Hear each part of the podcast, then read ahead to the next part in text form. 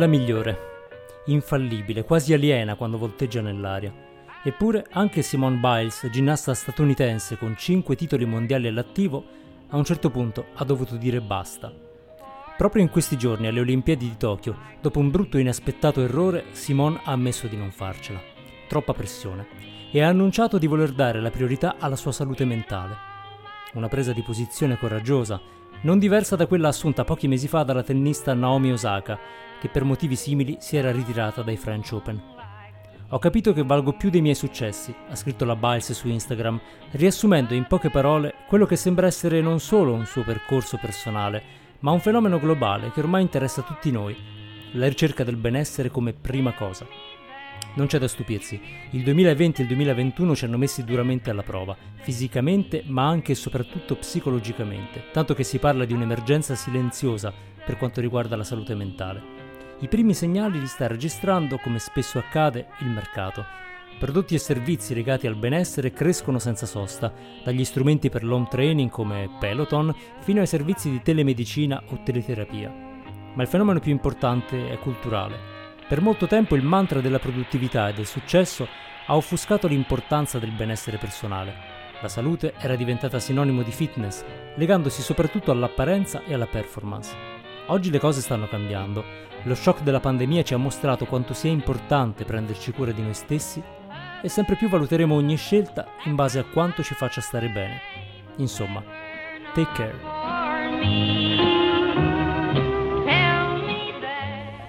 Tu c'hai il bernoccolo, amico mio. Tu c'hai il bernoccolo. Non è il caso. Ah, sì.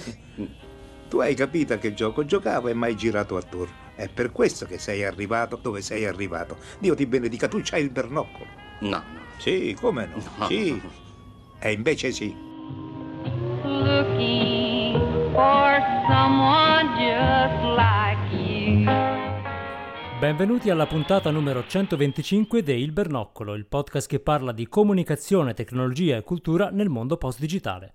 Questa puntata è stata registrata il 30 luglio 2021. Io sono Andrea Ciulo e qui con me c'è Pasquale Borriello. Ciao Andrea, ciao a tutti. Come stai? Come ti trovo? Ti trovo bene. bene, bene, bene. Eh, devo dire bene, ci facciamo molto più caso ultimamente a come stiamo, devo dire questo è già un primo buon segnale, ci monitoriamo e mh, avrete sentito tutti, ne parlavamo nell'intro, no, di Simone Biles, eh, la, la- la quasi aliena eh, per le sue performance incredibili che improvvisamente dice non ce la faccio, ho bisogno di una pausa per il bene della mia salute mentale. Ehm, ed è effettivamente no, è, è un caso abbastanza simile a quello di Naomi Osaka nel tennis. Le motivazioni erano eh, abbastanza simili e eh, devo dire, a- al di là di alcune eccezioni un po' fastidiose, ha generalmente ricevuto un grande supporto per questa sua scelta, no? Poi ci sono stati anche quelli che hanno detto... "Ah, Eh, lei era la portabandiera, no? Della... de- de- lei era la Giappone. portabandiera. Eh, certo, esatto, esatto, no, mi sa che era portabandiera del Giappone e, e- e similmente Simone Biles era la, la- la speranza degli Stati Uniti, eh, che poi insomma sono riusciti anche eh, in sua assenza. Mhm. Ma mh, noi- Allora- Fognini non era il nostro portabandiera, vero? Perché anche lui ha avuto qualche problema Mm. di stress. Mi sembra di no, No. mi sembra di no, però devo, devo dire non ho seguito tutto, quindi potrei sbagliarmi.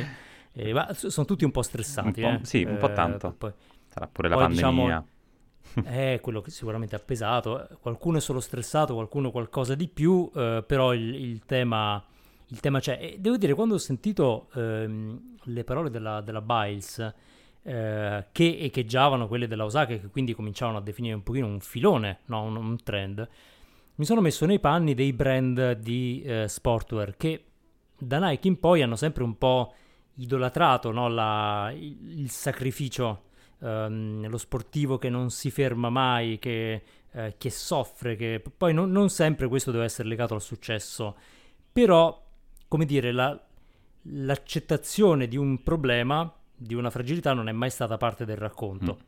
Per quanto fossero dei brand, eh, eh, come dire, anche molto umani. Eh, quindi, sai, cercare di raccontare l'atleta di oggi eh, a fronte di questa sensibilità un po' mutata è una bella sfida. perché eh, l'atleta che sa dire basta, no? se ci pensi a tutta la retorica Nike, ti dico per dire, no? il fatto di dire basta è troppo, mi fermo un attimo, ehm, è un po' fuori dal racconto ed è qualcosa di cui forse abbiamo un po' bisogno.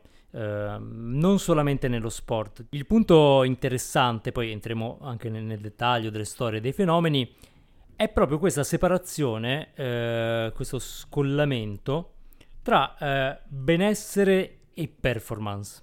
Perché non è che il benessere sia nato oggi no? come esigenza, però se ci pensi, um, fino ad oggi è stato molto legato ai risultati. Cioè pensa a, al fitness, no? il fitness come un modo per, per essere quelli più belli, più, più scattanti, più uh, energici e quindi no? poi più, più produttivi. Ma anche il benessere mentale, se pensiamo a tutto il fenomeno della mindfulness che è stato corposo negli anni passati, però è sempre stato un po' come uh, il buddismo di Wall Street, no? Cioè questa mindfulness che ti dice se tu mediti 10 minuti al giorno poi sarai più produttivo al lavoro. Ecco, questo tema no, di stare bene, ma stare bene per avere successo, quindi per performare, come si diceva una parola un po' brutta, eh, in questo momento è un binomio che scoppia, perché eh, la Biles ti dice io valgo quello che valgo anche senza i miei successi. E quindi il benessere non è più un, uno strumento, non è più funzionale a ottenere di più da un sistema competitivo, ma è funzionale a prendermi cura di me come prima cosa. E questo per me è uno shift culturale gigantesco perché eh, si toglie un po' dalla ruota competitiva. È un po' questo il punto, no? Um, e di certo come per tante delle, dei temi che discutiamo in questo podcast, il, il, Covid ha aiutato perché, come diciamo, credo da, da, un anno, correggimi se sbaglio, ormai è un anno che diciamo queste cose, però ha, ha fatto un po' eh, rimettere a posto le priorità. Poi, sai, è stato molto centrato sulla salute, sul... Però è un eh, po' inatteso, sul... no? La priorità di, un, di uno sportivo è lo sport, lo sport è centrale nella vita di uno sportivo. Io non so cosa farà la, la Biles pi- piuttosto che l'Osaka. Eh, è, è, è, curioso, no? Cioè, d- sono d'accordo nel dare priorità alla salute, questo è sacrosanto e meno male che, che, che c'è qualcuno che lo afferma con forza. Però allo stesso tempo al, al centro della vita dello sportivo c'è lo sport, perché è, è, è molto di più di un lavoro. Ora sport anche io penso a, eh, non so, la Formula 1, Hamilton e Verstappen che se la stanno dando di santa ragione, mm. che, si, che, sono, che, che, che, tra l'altro scatenano anche delle reazioni eh, violente da parte dei supporter. Hamilton è stato attaccato con, con insulti razzisti, Uh, Verstappen non è stato certo leggero, non dal punto di vista del razzismo, ma insomma su, dal, da, dal, punto di vista delle accuse. Quindi uh, questi personaggi, queste persone che, hanno, che, che, sostanzialmente hanno deciso di immolare una parte della loro vita uh, a quello che è, è, vero è un lavoro, ma è molto di più di un lavoro perché è totalmente, a, le assorbe totalmente, a un certo punto devono anche dire ok faccio uno step back, non è questa la mia vita, è anche altro perché ci sono anche esempi fantastici come la Pellegrini che dice ok adesso questa è l'ultima Olimpiade e basta, faccio altro. Eh, chissà se manca, magari anche lei eh, non, non, è così stressata e non sta cercando la salute, però non, non, non fa un passo indietro. La grande novità è che ah, decidiamo di fare un passo indietro rispetto a quello che sembrava l'assoluta priorità della vita. Nel lavoro è un po' diverso, no? Nel lavoro, diciamo, lavoro da ufficio, chiamiamola così però per gli sportivi è, un, è, certo. una, è una novità notevole. Beh, guarda, lei diceva qualcos'altro su questo tema della, della pressione, mh, mm, che è interessante perché si collega anche agli europei, adesso mm, ci arrivo. Cioè diceva, lo sport dovrebbe essere prima di tutto divertimento, eh. cioè dovrebbe svolgersi in un clima comunque di, mh, mm, no, di, di, di enjoyment. Mm-hmm. E, e, chiaramente lei, quello che, che ha sentito, beh, è anche abbastanza giovane, è una pressione competitiva che travalica, che sembrerebbe una cosa ingenua, però se ci pensi è la stessa cosa che ha detto Roberto Mancini. Uh-huh. Eh, quando gli inglesi in vista della finale degli europei dicevano questa è guerra, eh, lui ha commentato non ascoltate chi vi dice che il calcio è guerra perché il calcio è divertimento. Eh, si va a giocare con i propri amici, non con i propri nemici e quindi io quello che ho detto alla squadra è stato uh, divertite perché se non, vi, se non vi divertite non ha senso. Eh, ora non so quanto sia, si siano divertiti poi nello specifico della finale. Eh, però questo approccio, eh, il fatto che, che, arrivi al calcio... Beh, si sono divertiti quindi... più degli inglesi, su questo non c'è dubbio. Ah, sicuramente sì, che credo dopo ampiamente. uh, però il dire riprendiamo anche le radici, perché chiaramente lo sport nasce certamente su delle premesse competitive, però anche di um, piacevolezza, no? di, di, uh, di divertimento. Poi chiaramente c'è una competizione che non lo nascondiamo, il tema della Osaka, ad esempio, era anche l'ingerenza degli sponsor, no? Che dicevano: no, non puoi fermarti perché ormai abbiamo, uh, insomma, ci, ci, crei un danno. Quindi que- questo recupero anche della, di una dimensione in cui, come dire, ti senti sereno a, a, performare per gli sportivi è una bella novità. Poi, tornando ai brand, alcuni brand lo dicevano, no? Se pensi a alcune campagne, non so se fosse Reebok che cercava di andare un po' contro questa um, questa retorica del guerriero che non deve mai mostrare una debolezza, mm. ma che deve arrivare sempre fino. Um, cioè, la, la, novità è l'ammissione della. Uh, non, non, voglio dire fragilità perché c'è stato dell'umanità, quella, dai, delle... dell'umanità perché fragilità c'è stato quel titolo di Repubblica dell'Audisio no? che parlava della fragilità parlando dei pellegrini di Biles prendendo una posizione però legger- leggermente sessista stranamente no? cioè come a dire beh capiamole ehm, in realtà la, la, la, fragilità o l'umanità sono, non hanno genere, sono una questione umana e riconoscerla è un po' una novità. Cioè, probabilmente l'impatto del Covid qual è stato? Che noi ci sentivamo tutti invincibili, tutti dei master of performance inarrestabili, degli ottimizzatori del risultato, ci siamo resi conto con un po' di umiltà che invece non è sempre così, cioè che basta poco a mandarci fuori dai binari. Mm. E questo ti fa dire, ok, allora piuttosto che cercare la perfezione, eh, cerco un equilibrio, che tra l'altro si lega, io, io, credo, anche un po' al tema della sostenibilità. Ora non vogliamo allargare troppo, no? però se ci pensi un po' il rapporto tra la crescita infinita e la sostenibilità. Cioè la sostenibilità ha un sistema di feedback loop anche negativo, mm-hmm. per cui se le cose sfuggono di mano tu freni, mentre la crescita considerata è un feedback loop positivo, cioè cresci, l'anno dopo cresci di più, cresci di più finché il mare non sale ai tre metri e galleggi, si spera. Eh, per cui ecco questo tipo di sensibilità che si autolimita, che, che, che riconosce i propri limiti, eh, io credo che sia un, un tema culturale a tutto tondo, che poi ha a che fare un po' con lo sport, un po' con la salute, un po' con l'economia. Um, nel campo della salute chiaramente ci fa dire non ci mettiamo troppo sotto pressione. Noi qualche puntata fa abbiamo parlato del uh, sonno anche, no? del, della calma, il calmtainment. Mm-hmm. Uh, il sonno è un altro tema, sempre legato a questo macro trend, perché uh, forse non tanto noi, no? però per esempio la cultura lavorativa americana puntava a ridurre le ore di sonno perché sono ore sprecate no? quando certo. dormi non puoi lavorare non puoi produrre eh, non puoi lavorare cioè è un disastro perché, ma chi, chi, chi, come ti è venuto in mente poi è arrivata la Huffington che ha cominciato Arianna Huffington ha cominciato a parlare del, del, invece dei rischi del poco sonno, sono arrivate anche le evidenze mediche e oggi dormire è diventato invece un tema importante, cioè tu quelle ore le devi preservare eh, che nuovamente è il tema della sostenibilità. Vabbè, ma Arianna la, Huffington è un po' l- è, è, la, è, l'antagonista della nostra Orietta Berti che dice che dorme tre ore a notte. praticamente, se ci Beh, pensi. Ma, ma Orietta Berti è soprannaturale, dai, non, non, non, non, puoi basare la tua su Orietta Berti perché nessuno può essere come lei. È un po' la, la, la Simone Biles della musica leggera italiana. Eh, insomma, eh, forse è un robot. Potrebbe essere un, un piccolo robot, robot. Sostitui- sostituita con un piccolo, piccolo robot. Cyborg. Eh, Orietta Bot. Però ecco la, il, il, il, tema del sonno, se ci pensi, è un po' sempre que, que, quel punto del lì, no? la sostenibilità a livello personale. È uscito eh, questo film Netflix Awake, però ancora non l'ho visto, perché mi, mi addormento prima di poterlo eh, vedere. Vedi, perfetto. perfetto. Se lo vedi è sbagliato. Esatto. Cioè, quando lo vedi capisci che stai sbagliando. Esatto. Ehm, cioè, il sonno per, per, molti di noi è un po' quella cosa lì, che tu dici no, beh, eh, dormo meno, dormo meno, dormo meno per, come dire, produrre di più, però questo schema non è sostenibile. Cioè il sonno è ciclico, no? come molte cose del nostro pianeta, quindi eh, alla fine devi rigenerare. E forse dobbiamo essere più rigenerativi anche verso di noi, oltre che verso il pianeta, perché sul pianeta abbiamo capito che o rigeneriamo, non so se siamo già in, ancora in tempo, speriamo di sì, però l'idea è che o rigeneriamo o, o, o friggiamo. Mm.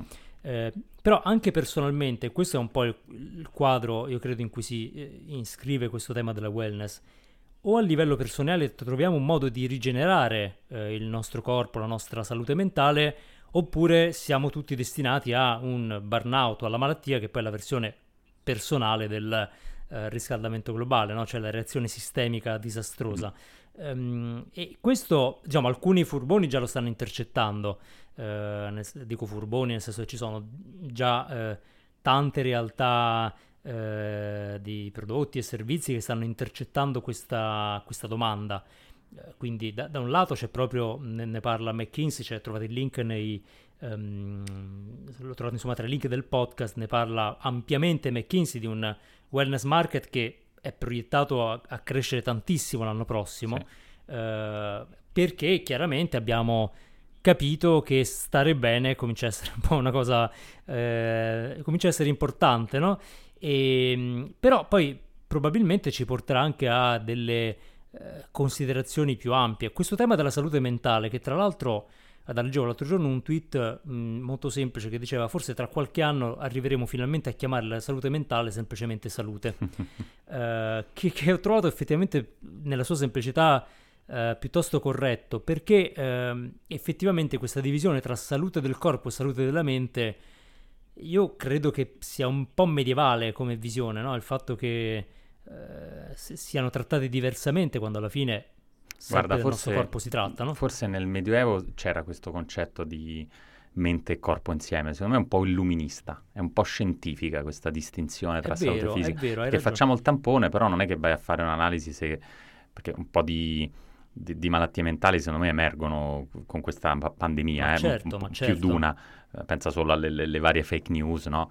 Eh, cioè sì, sei sano, non hai il tampone è negativo, ma fa fare qualche altro ma test certo. per capire se è negativo oppure no.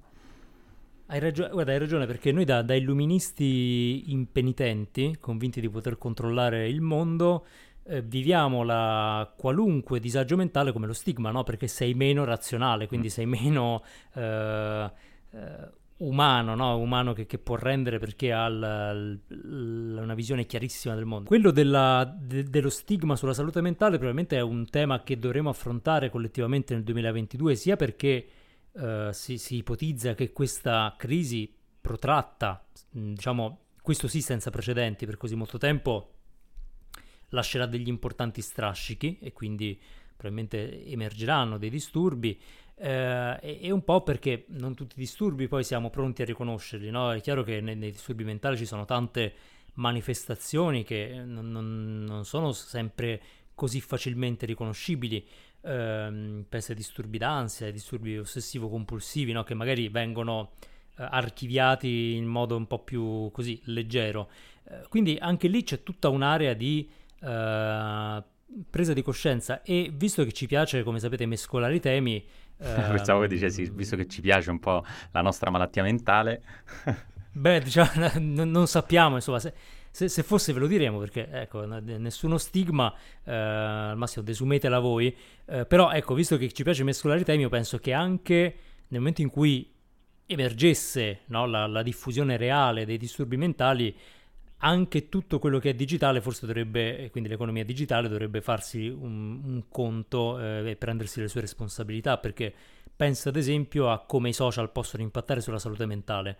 Eh, è un tema poco esplorato eh, ma è un impatto profondo.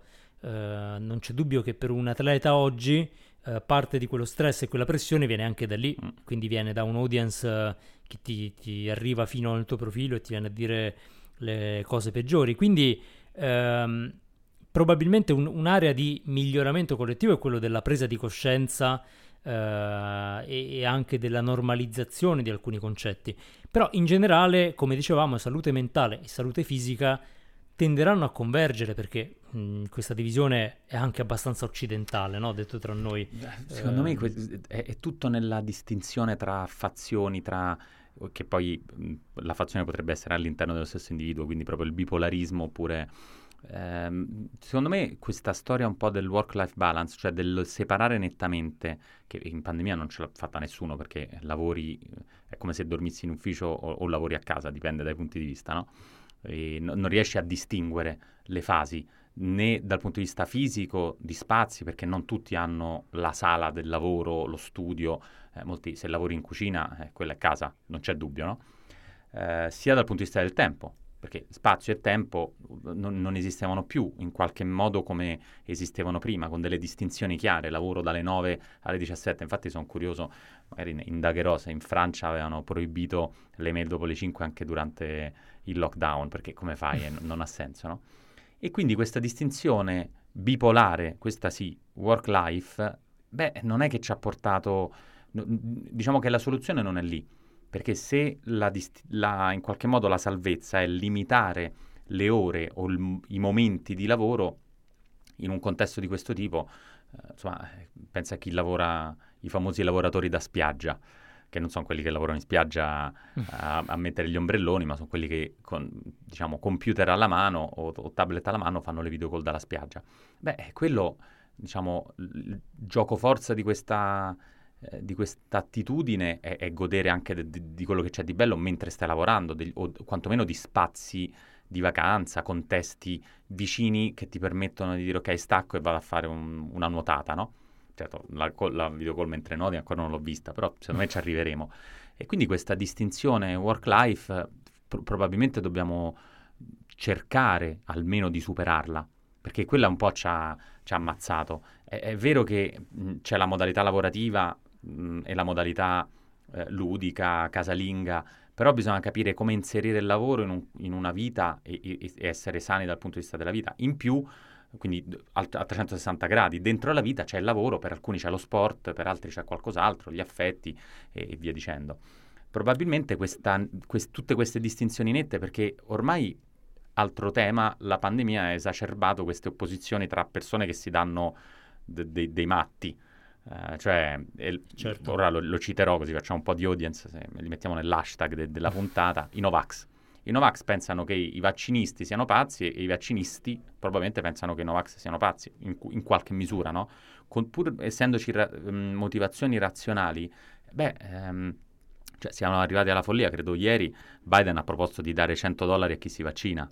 È una proposta un po' pazzerella per un tipo no, come per il, il mitico Joe, eh, rispetto a... Eh, insomma, secondo me le, le, bisogna stare un po' attenti a come ci muoviamo perché separare nettamente il bianco dal nero, che tra l'altro è un approccio un po' che semplifica ma molto infantile, ci porta poi ad avere questi atteggiamenti bipolari. Purtroppo non è neanche bello stare in mezzo al grigio, cioè il work-life balance un po' ci tutela, era un appiglio facile, ok adesso lavoro, adesso no, spengo il telefono di lavoro, lo, disattivo le notifiche, che è una, è una soluzione, però forse ci accorgiamo che questa soluzione non è più al passo con i tempi non è più adatta a un contesto così blended, ibrido, sovrapposto, no? Sto impazzendo, Beh, guarda, sto impazzendo mi... eh, un pochetto. Un po'. Quando, quando, quando sarà, se, se me ne renderò conto te lo dirò, prometto. Quando sentirò le voci nella testa senza cuffie, ti avviso. Se, se, pensate che sia così, lasciatelo nel, nei commenti così. Eh, no, però mi fai pensare, eh, un po' lontano il riferimento, però a un, um, un libro degli anni 70, se non sbaglio, che si chiama eh, Pattern Language è un libro molto interessante che forse ho già citato, eh, che è un libro essenzialmente di urbanistica e architettura, che però parla di molte, eh, molti altri aspetti della vita e ovviamente eh, parla del, della suddivisione delle città in, eh, in, aree residenziali e lavorative, che, che, è stato un trend per molto tempo, no? ancora oggi abbiamo alcune aree che sono interamente di uffici, altre sono solo di case e fa una mh, osservazione molto interessante dicendo quando ti chiedono ma tu dove vivi, eh, normalmente tu rispondi con la tua abitazione, cioè dove tu passi il tuo tempo libero con la tua famiglia, quello è vivere. Non ti verrebbe mai di rispondere con l'indirizzo del tuo ufficio. Mm-hmm. Perché lì non è vivere. Cioè la, la, la divisione che abbiamo in testa è che vivere è quello che non è lavoro. Eh, però chiaramente essendo una buona parte della nostra giornata, immaginare che... La grande maggioranza delle giornata... ore di veglia, tra l'altro, perché a meno esatto. che non dormi in esatto. ufficio. Immaginare che non siano vita e che quindi tu possa categorizzarle come un periodo, diciamo così, zombie, in cui fai cose però non sei effettivamente vivo. Um, come dire, sì, da un lato tutela la suddivisione, ma dall'altro non risolve il problema alla base, cioè non hai un vero equilibrio, hai una uh, suddivisione eh, che però ti tutela fino a un certo punto, perché poi comunque quel lavoro vissuto in quel modo finisce un po' per svuotarti. Il problema, come dici tu, è alla radice, cioè il, il punto è cercare invece di riportare eh, benessere, eh, ehm, umanità, presenza mentale nel momento del lavoro, che vuol dire anche forse riconfigurarlo chiaramente. Eh, e, e questo, eh, questo, chiaramente ci, ci, impone probabilmente di ripensare i tempi, le modalità, cioè il, l'approccio di divisione netta è chiaramente una, una delle eredità della fabbrica. Ovviamente non potevi fare a casa quello che avresti fatto in fabbrica, mentre l'artigiano spesso lavorava dove abitava, mm. no? Quindi il, il, lavoro artigiano spesso già era un po' il work from home del, del passato, no? Poi la fabbrica ha, ha, separato in modo netto e stranamente l'ufficio ha proseguito quello che la fabbrica aveva iniziato. Però mh, tornare ad altre modalità vuol dire sì, cercare di vivere in modo più, eh, più equilibrato, più, eh, più sano tutti i momenti della nostra vita. E io credo che questo possa avvenire se ci monitoriamo un po' di più. Eh, non tanto con, con uh, i vari device, quello è un aspetto, ma ci monitoriamo rendendoci conto di quando stiamo bene e quando no. Uh, e questo è un fattore però più culturale che tecnologico, cioè noi siamo un po' uh, collettivamente educati a negare la difficoltà, anzi a volte a celebrarla, no? c'è tutta la hustle culture d- alla prima Uber eh, che, che, celebra no, il, il, fatto di bruciarsi, di, eh, cioè se, se, senti che non ce la fai va bene, vuol dire che sei sulla strada giusta. Invece assolutamente no. Cioè anche un atleta ti dice nel momento in cui sento che sto, mi sto bruciando, la cosa più saggia è fermarmi e recuperare. Eh, Ma pensa quanto effettivamente, nonostante eh, ce l'avessimo un po' lì davanti agli occhi, ci siamo concentrati sbagliando sulla salute fisica e non su quella mentale, ovvero dal punto di vista della salute fisica, tutto sommato la, la pandemia, non voglio, dire, non voglio sminuire, però insomma eh, parliamo di 200 milioni di, quasi 200 milioni di contagi, ma quanti sono però, quante sono le persone stressate oltremodo proprio per la pandemia? Cioè noi ci stavamo concentrando certo. anche su, anche in termini, se vogliamo solo parlare di, in termini di mercato, sul mercato della salute fisica, cioè della, delle cure, in cui alla fine pesantemente sono, saranno state colpite qualche decina di milioni di persone, che sono tantissime per i numeri, però eh, equivale alle epidemie di colera o di malaria o queste qua, no?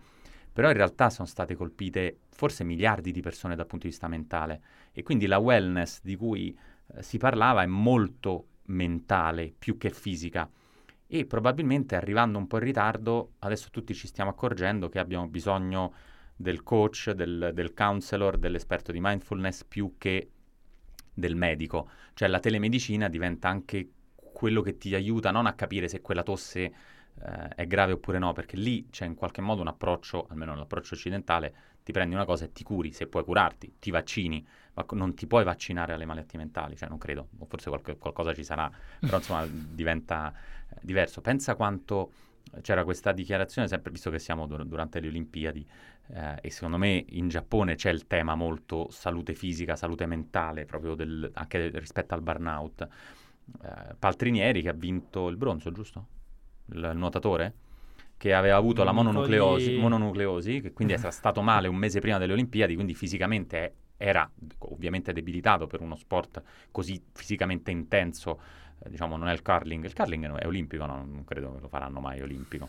Uh, Spero di no, Olimpiadi diciamo, Olimpiadi invernali, forse? Forse, forse, sì. Diciamo, comunque è uno sport così impegnativo fisicamente come il nuoto e lui dice, non, pensavo tanto, eh, diciamo, di, di, non farcela, in realtà ho avuto cuore, cioè, come a dire, ho messo la, la passione, ho messo anche, se vuoi, la, la testa no? Nel, nella vittoria, perché era anche un tema di pensare di potercela fare.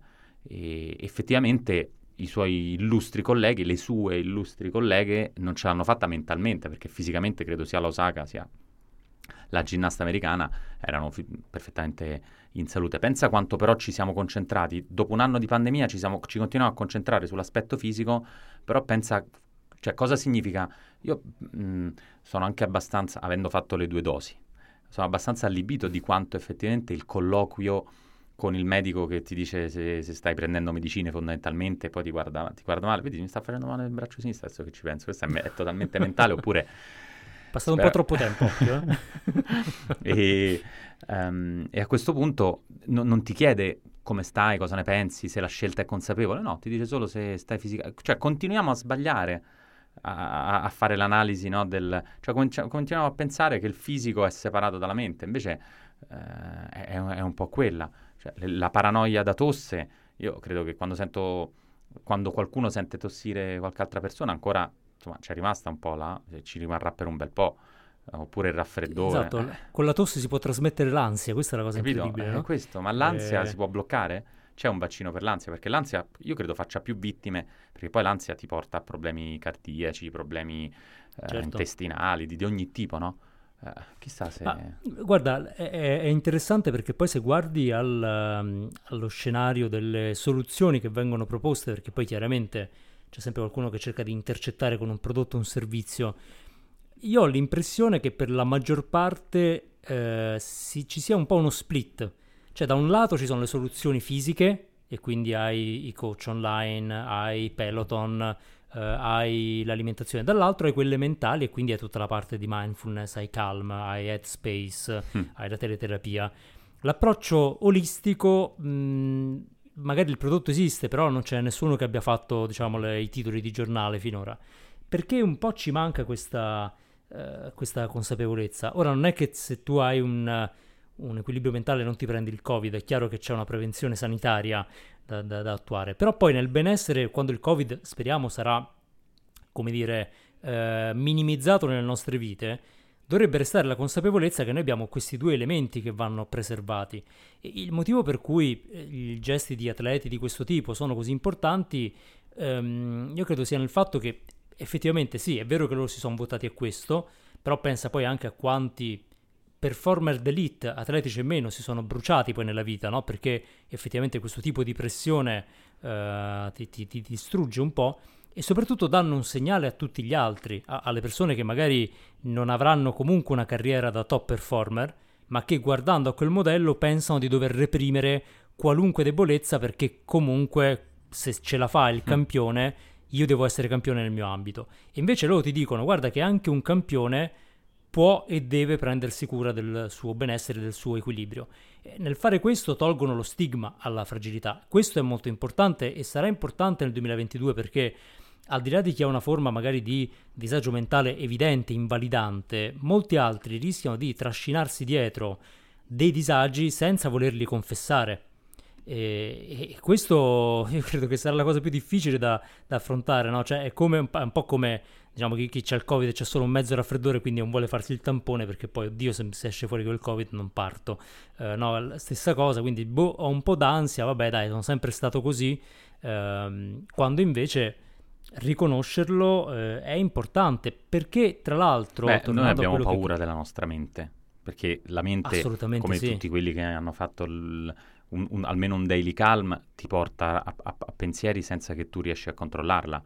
Cioè effettivamente, mentre il corpo tutto sommato, diciamo che se si muove senza che tu vuoi, il, il problema può, rischia di essere grave, invece la mente si muove senza che tu consapevolmente le dica di muoversi e, e, e, ci capita a tutti, quindi pensa quanto può, può, essere effettivamente devastante non avere la consapevolezza di come si sta muovendo la nostra mente. Cioè noi possiamo decidere di non, di non, di non muovere la, il braccio, la gamba, diciamo, finché abbiamo, siamo in pieno possesso delle nostre facoltà fisiche, però non possiamo certo. decidere di non pensare a quella cosa, anche se vi, dice, se vi dicessi non pensate alla cena, state pensando alla cena, pensa che, assurdità.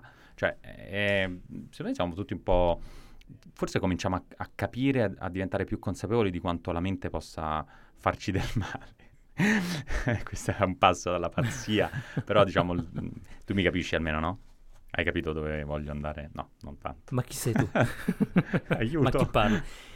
No, no, è, è, vero, questo, però ecco anche, cioè il tema è, come dici giustamente, la perdita di controllo che però è parte della nostra esperienza collettiva globale del 2020-2021, cioè il tema della perdita di controllo eh, si, può, si, può, gestire, mentre l'ansia di avere, ansia per l'appunto, di avere sempre il controllo di tutto, incluso dei nostri pensieri, ci porta paradossalmente ad essere più, più infelici, più, più bloccati.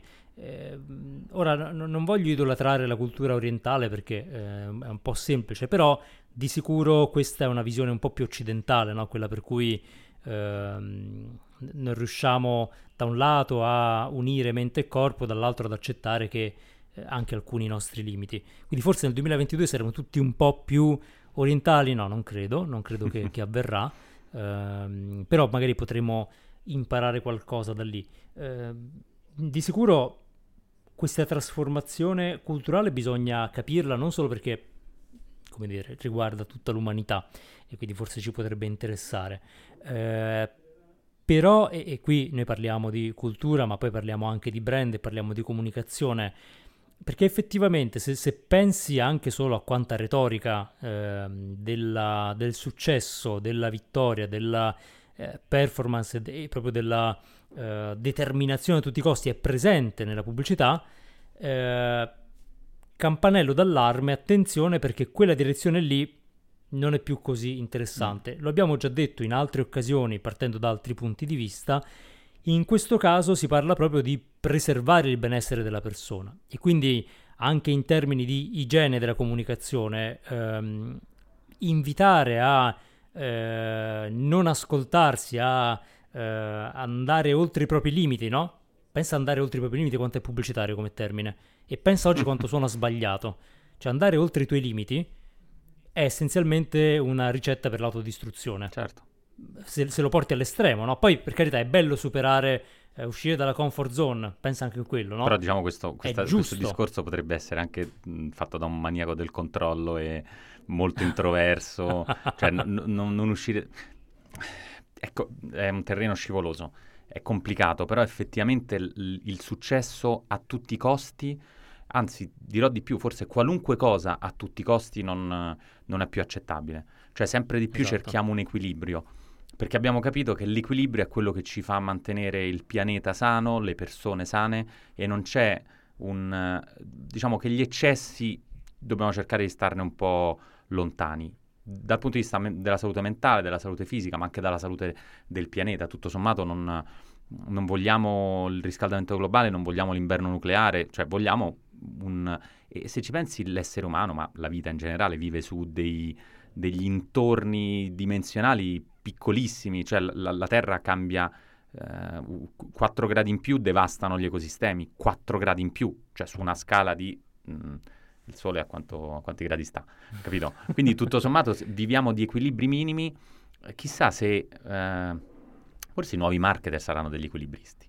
Cioè lavoreranno su Forse delle sì. piccole differenze minime, che il nudge è un concetto interessante in questo senso, che poi mh, definiscono un sistema sano, un ecosistema sano e anche un, un, un, brand tutto sommato, un brand, un'azienda, un, perché poi le, le, aziende sono fatte di persone sane, cioè per cui le persone sono disposte a, uh, a, a mettersi anche in discussione o comunque a, a, a, dedicarsi. Eh, a me capita sempre di più di, di, di ascoltare, intanto di, di, sentire persone stressate e forse di sentirmi anche un po' io stressato. Io sono Pasquale e mi sento stressato, lo dico, lo dico, sono, non, non, non ho paura a dichiararlo. Però probabilmente non cerco uno stress, cioè non cerco neanche uno stacco completo eh, dal lavoro, questo dici potrebbe essere segno del tuo stress, perché capisco che non può essere 1-0, non può essere adesso lavoro 20 ore e poi non, non lavoro più. No, ci deve essere un... Mm, anche perché quando poi provi a staccare torni e, e, sei massacrato di, di email e di, di lavoro. Serve un, un, equilibrio in cui tutto sommato non devi essere contento quei 20-21 giorni, in Giappone 7 di ferie. Dovresti essere contento per la maggior parte del tempo in cui sei sveglio, possibilmente anche dormire serenamente. Quindi quando dormi non dovresti avere troppi incubi, mettiamola così. E però come si fa se lavoriamo 200 giorni l'anno? Cioè la maggior parte del tempo noi lavoriamo, se, me, se metti anche i weekend eh, la maggior parte del tempo noi abbiamo, siamo, viviamo o al lavoro o prima e dopo. Eh, e lo Guarda, sportivo è sempre invece addirittura, perché gli sportivi fanno i, molto meno. Pensa che, che assurdità. In questo c'è, c'è, qualcosa che possiamo imparare dagli sportivi, credo, e magari poi affronteremo più a fondo questo tema su cui c'è molto da dire. Probabilmente noi ci concentriamo molto sulla gestione del tempo e poco sulla gestione dell'energia. Eh, nel senso che l'energia che consumi nel tempo non è uniforme. Mm. Tu puoi uh, fare un'attività che ti riempie di energia o un'attività che ti drena di energia. Mm-hmm. Uh, nella stessa ora, no? Puoi, puoi, lavorare per qualcosa che ti uh, motiva oppure puoi lavorare in un modo, in una condizione che, che invece ti, ti, svuota. La gestione dell'energia per uno sportivo è naturale considerarla, no? Quindi un, uh, banalmente un calciatore può giocare per 90 minuti in un modo che lo stende completamente oppure cercando di preservare le energie. Questo forse è il tema che dovremo guardare con attenzione, perché come dici tu, è chiaro che se l'unico momento che abbiamo per ricaricare le energie sono quei 20 giorni, è un modello chiaramente non sostenibile, mm. perché vuol dire che eh, tu fai una bella carica iniziale e poi eh, il, tuo, si, il, tuo, giorno di burnout arriva sempre prima e, e, non ricarichi, perché invece la tua routine normale, eh, quella diciamo così della, del work day, non è pensata per ricaricarti. E questo vuol dire anche capire eh, come viviamo la giornata, come affrontiamo il lavoro, come gestiamo i diversi task di lavoro, sempre tenendo presente che l'energia è un fattore che accomuna un po' la salute fisica e quella mentale, no? perché comunque è, è, un, è, un, po' a cavallo mm. tra i due domini. Eh, però di energia si parla poco, noi forse perché viviamo in un mondo molto ingegnerizzato, quindi sai, l- il tempo lo misuro, riesco a allocarlo, riesco a impilarlo come mattoncini, l'energia umana no, non lo so, cioè non lo so finché qualcuno poi non molla, mm. cioè finché l'energia non finisce. Cioè, io credo che se noi avessimo un misuratore di energia, eh, come dire, una, uh, la classica freccettina, tipo un indicatore sul braccio, eh, saremmo tutti, mo- cioè se lo potessimo misurare sarebbe più importante del tempo, sicuramente. Cioè tu immagina se un'azienda potesse sapere il livello di energia dei suoi dipendenti, quanto sarebbe più attenta a quella che non al tempo, mm. no? Perché poi finisce quello, è finito la benzina, eh certo. essenzialmente. No, l'energia, dai, eh, meglio l'energia. La benzina, eh, l'energia... adesso la benzina inquina, dai. È vero, è vero. Già, è che poi energia, energia, capito? Mi salta un po' la metafora. Diciamo, sì. vabbè, ci, ci, ragiono, ci ragiono. Si, si, scaricano le pile, vabbè, si scarica la batteria, si scarica la batteria Tesla. Mm. E, però, come, come, molte cose, no? noi misuriamo quello che possiamo misurare. Il tempo siamo bravi a misurarlo, l'energia meno, e quindi non, non la percepiamo. Però molto spesso è quello il tema, è quello lì. Eh, lo, lo, vedi no? poi quando si parla anche di eh, benessere, di felicità, di employee experience, tutto sta a rendere anche più energizzanti le pratiche di lavoro, le pratiche eh, o il modo in cui viviamo, perché se tu vivi in un modo che ti ricarica continuamente, un po' come se avessi dei pannelli solari, eh, il problema non si pone, no? Se tu vivi fino a serbatoio scarico sperando di arrivare al, stavo per dire la pompa di benzina, ma dirò uh, al, alla um, colonnina uh-huh. uh, di ricarica, quella è una modalità un po' pericolosa perché rischi di non arrivarci alla colonnina. Eh, e, e, di energia noi parliamo poco, non a caso energia, altro concetto molto più p- presente nella cultura orientale che in quella occidentale, eh, sicuramente la, la Biles ha riconosciuto che aveva finito le energie mentali. Mm. Cioè nel momento in cui un atleta della sua esperienza Dici, perde l'orientamento in volo, dice, beh, eh, fermi un attimo. Mm-hmm. Cioè, è come se mi fossi slogata un piede. Questo è, questo è il punto, no? Eh, e questo è un po' la cosa che non facciamo. La, la, il parallelo che non facciamo e che faremo sempre di più. Eh, cioè, lei è come se avesse detto, ma io non, non, l'ha detto, però forse avrebbe dovuto dirlo perché avrebbe chiarito il tema a chi poi l'ha criticata. Non mi avreste fatta, o forse sì, spero, però insomma, non mi avreste fatta competere con una eh, con un infortunio al piede, mm. questo è l'equivalente mentale. Mm. È l'equivalente mentale perché se hai l'infortunio magari atterri male, ma allo stesso modo perdi orientamento se mentalmente non, non ci sei completamente. Però ecco, quel tipo di uh, difficoltà che purtroppo, sono d'accordo, lo vedremo sempre di più l'anno prossimo, no? si parla già di burnout diffuso così, bisogna monitorarlo perché poi crea conseguenze molto reali cioè, per quanto ci piace considerare la salute mentale come qualcosa di impalpabile quindi eh, tutto sommato invisibile, perché non puoi farti una lastra e vedere che è l'ansia, eh, però poi i risultati sono concreti. Perché tu immagina un manager che si trova nelle stesse condizioni di Simone Biles, non dirà mai devo dare la priorità alla mia salute mentale. Giusto, eh, continuerà certo. a lavorare e farà dei disastri. Mm. E, e, poi gli diranno, che non so che cosa gli diranno, insomma spero il meno possibile, però il tema è sostenibilità anche umana l'anno prossimo, anche eh, sulle persone, ma sulle persone in termini di benessere, di eh, ascolto, questo è, sarà un tema molto importante. Eh, quest'anno abbiamo parlato molto di organizzazione del lavoro perché dovevamo un po' fare fronte alle difficoltà, quindi un po' la, la, la logica era quella delle, per ogni azienda no? della nave in tempesta e adesso però dobbiamo guardare invece all'aspetto più di lungo periodo. Certo. Vabbè, ci ho detto, siamo tutti destinati alla pazzia comunque molto rapidamente, credo. Se continueremo... Beh, dobbiamo, dobbiamo, dobbiamo trovare un modo per riequilibrarci, eh, questo senza dubbio. Neanche a dire dobbiamo... vado a fare un po' di sport, visto come gli sportivi professionisti si riducono, dici no, quasi quasi me ne sto a casa Vabbè, sul divano. Vado a, fare un, vado a fare un po' di sport senza pressione. Esatto. però. Quindi quando il tuo, il tuo Apple Watch ti dice, beh, oggi potresti superare il tuo limite eh, della settimana scorsa, sei sulla Sai che ci strada", pensavo, quello "No". è... Non, è... non è- non è bella come cosa. Quando ti dice, ti è capitato quella che ti dice all'inizio della settimana, all'inizio della giornata, "Mm, sei un po' indietro, eh, sei un po' pigro, non ti senti in colpa. Non è, non è Esatto, vedi, questi, questi- questi piccoli elementi di design in realtà riflettono una cultura, no? Della performance. Poi lo fa per il tuo bene, però è un po', è un po' il tipo allenatore della Biles che ti dice, "Mm, certo oggi, eh, Però da potevi qui fare a di meglio e tu- diventare No, un uomo diciamo, divano è, Watch è è- breve eh, la strada. Bisogna stare attenti. No, C'è no, un minimo infatti- di, di disciplina serve. Perché sennò veramente vale, vale Assolutamente tutto. sì, assolutamente sì. E proprio nell'ottica dell'equilibrio. Cioè, prendere e dare il giusto, così come nessuno eh, chiede che si chiuda l'economia no, per la sostenibilità. Al contrario, si continua a produrre, ma lo si fa con un altro paradigma. Quindi è, è un cambiamento di paradigma.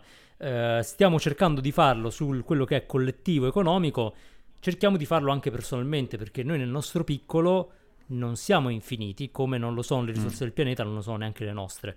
Eh, forse lo stiamo capendo. Attenzione ai falsi, ehm, eh, ai, ai- ai falsi eroi della, della situazione, perché molti cercheranno anche commercialmente un po' di approfittare. Eh, bisognerà essere, io credo, molto trasparenti nel gestire questi problemi. Quindi spero che non ci saranno troppi sciacalli nel 2022. Dobbiamo tenere gli occhi aperti e eh, essere bravi a, a segnalare qualunque tentativo di approfittarsi di questo clima. Ehm, quindi McKinsey parla di una eh, bella crescita proiettata, speriamo che sia sana e trasparente. Bene, grazie per essere stati con noi, eh, speriamo anche di avervi un po' eh, rasserenati, for- forse no, però insomma un po' accompagnati per, per questo tempo. Eh, ricordate mh, i link eh, alle notizie di cui abbiamo parlato vi arrivano eh, direttamente in email se vi iscrivete, a meno che non lo siate già, ehm, su Substack alla newsletter del Bernoccolo. Quindi andate su substack.com, cercate il Bernoccolo, vi iscrivete gratis e trovate tutti i link della puntata per capire un po', eh, andare alla fonte. Ricordate di iscrivervi anche su Apple Podcast, Spotify, Google Podcast o Alexa e poi ci potete seguire su ilbernoccolopodcast.com e su Instagram il Bernoccolo. Se poi vi è piaciuta questa puntata fatelo sapere con una recensione, con delle stelline, insomma come preferite e se volete condividere questa puntata sui social, magari anche qualche amico o collega che deve trovare una sua sostenibilità interiore, fatelo con l'hashtag il Bernoccolo. Alla prossima!